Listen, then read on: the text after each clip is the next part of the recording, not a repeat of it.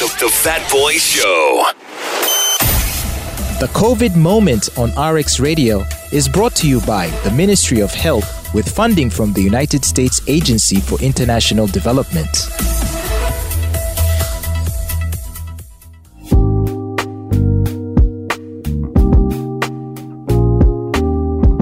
Welcome to the COVID moment on the Fat Boy Show on your number one station, RX Radio. This is where we have uh, interesting conversations about COVID 19, how it's affected all of us, and uh, how we might best deal with the situation.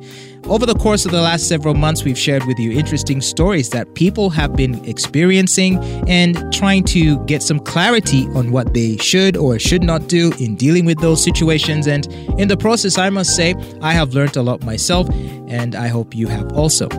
Well, today, once again, we wish to revisit the story of Mr. Mugisha, a teacher and uh, we'd like to get your thoughts on what you think uh, he should do uh, to deal with his situation. So I'm going to share with you Mr. Mugisha's story, and after you hear it, I'm going to ask you some questions. After which uh, you can give us a call. Just uh, go to the RX Radio app and find out how you can contact us, and uh, you can give us your feedback on that. Okay. So here goes the story of Mr. Mugisha. He is a teacher. Before the last COVID 19 wave, he returned to teaching when schools opened for candidate classes. And immediately after closure of schools, he felt general body weakness, and then later he developed a dry cough, a sore throat, chest pain, and high body temperature. He was rushed to the nearest health facility, and the health workers offered supportive treatment as they took his sample for COVID 19 testing. It was found that he was infected with COVID 19, and in further examination, the health workers also found that Mugisha was diabetic.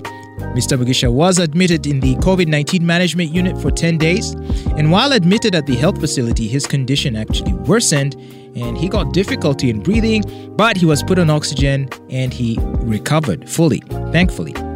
So, the question that I'd like to ask you this morning on the COVID moment is what is Mr. Mugisha supposed to do to protect himself from adverse COVID 19 infection?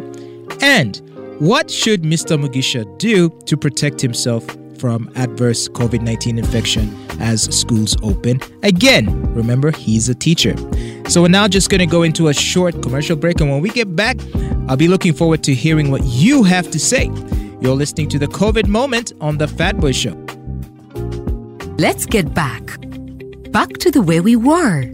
To fun, to life without restrictions or curfew, to our normal routines and businesses the thrill of friends and family, to the things we love, to our children attending school normally, to hugging and embracing. For us to get back to our normal lives, let's avoid crowds, observe social distance, wear masks properly, covering the nose and mouth when in public, sanitize, and wash our hands with soap and water regularly. If we do the above, echa COVID-19 chichakugwa. Together, we can defeat this enemy. This message is brought to you by the Ministry of Health with support from USAID, WHO, UNICEF, and World Bank.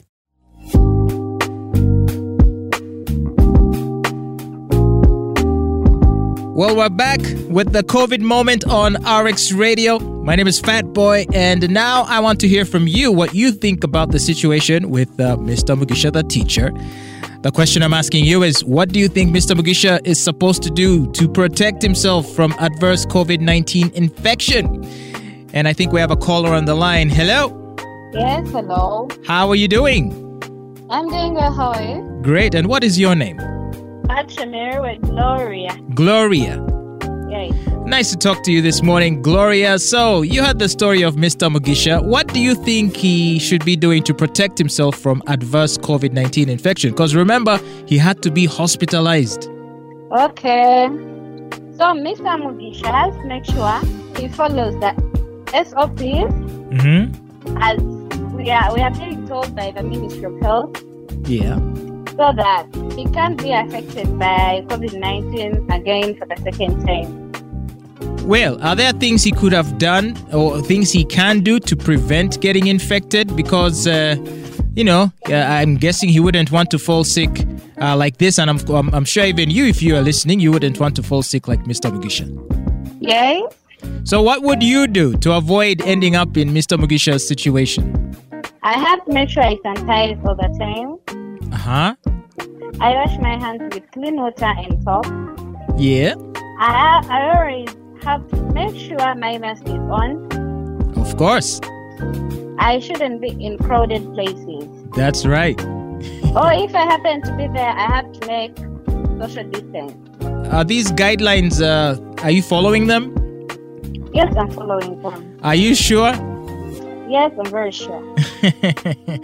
okay, and uh, have you fallen sick with COVID so far? No. You haven't yet fallen sick with COVID ever since the whole thing started? Yes. Okay, but do you know people who have fallen sick? I have my friends.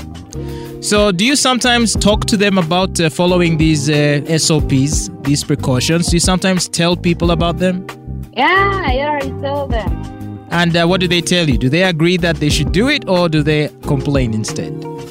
They agree because they know the pain they passed through. Ah, that's good. Well, um, I'm hoping that uh, you know uh, people follow the advice of the experts and uh, do what uh, they say we should do, and then we can uh, avert this crisis. We can uh, move past it and get our lives back. Right? Wouldn't that be nice? Yes, that that would be very nice. So, what do you do for a living, Gloria?